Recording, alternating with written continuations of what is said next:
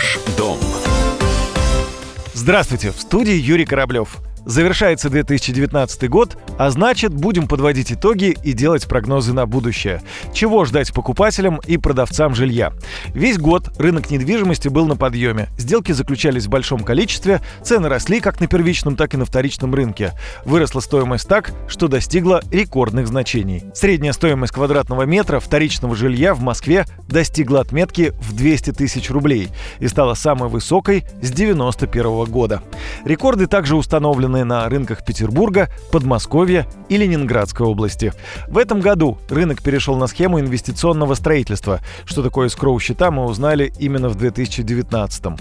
Изменения в законодательстве по большей части толкали цены вверх. Но что будет дальше? Игроки рынка недвижимости дали свои прогнозы на 2020 год и о ценах и спросе на первичном и вторичном рынке жилья.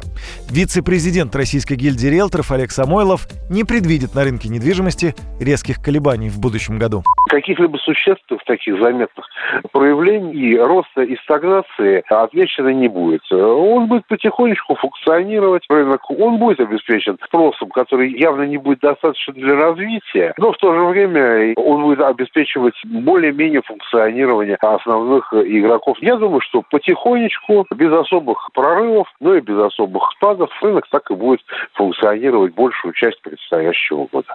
Сейчас на рынке стоимость квартир повышается, однако дальнейший рост, скорее всего, остановится. Тому причина – ограниченный спрос, говорит член Совета гильдии риэлторов Москвы Роман Вихлянцев ситуация со спросом, с доходами населения кардинально не меняется, поэтому, в общем-то, сейчас покупатели в дефиците и ну, большого количества денег, э, которые хлынут по другим каким-то источникам, не наблюдается. В связи с этим, скорее всего, год будет по росту цен стагнационным. Рост цен будет находиться в размере, опять-таки, 3-6%. При этом, ну, средняя температура по больнице, она говорит о том, что где-то будут цены падать, где-то будут повышаться, но в целом это будет небольшая позитивная динамика. Если сделать выводы из всего ранее сказанного, то с покупкой жилья пока торопиться не стоит. Думаю, летом мы увидим другие цены на квартиры. Ну, если стоимость сильно не опустится, то от застройщиков точно стоит ожидать различных акций и распродаж. Всех поздравляю с наступающим Новым годом и желаю купить дом своей мечты. С вами в этом году был Юрий Кораблев. До встречи в эфире.